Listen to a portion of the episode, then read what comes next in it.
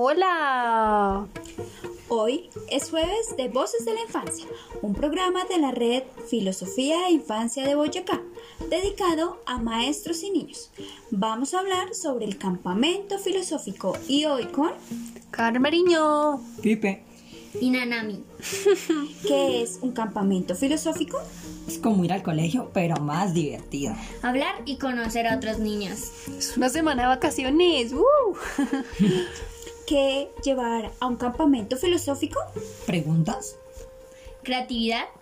Pensamientos. ¿O Ganas de aprender. Uy, dignidad. Repelente para mosquitos. Energía. y balón de fútbol. Obvio. ¿Qué hacen en un campamento filosófico? Jugar, Divertirse de forma estudiosa. resolver acertijos, Molestar. comer cosas ricas, Hablar con amigos. asustarme con los baños. Pensar. Pensar. ¿Qué aprendí en un campamento filosófico? A responder bien. A Entender preguntas que no tienen sentido. Conocer fósiles. A conocer filosóficos. No. filósofos. A ver constelaciones.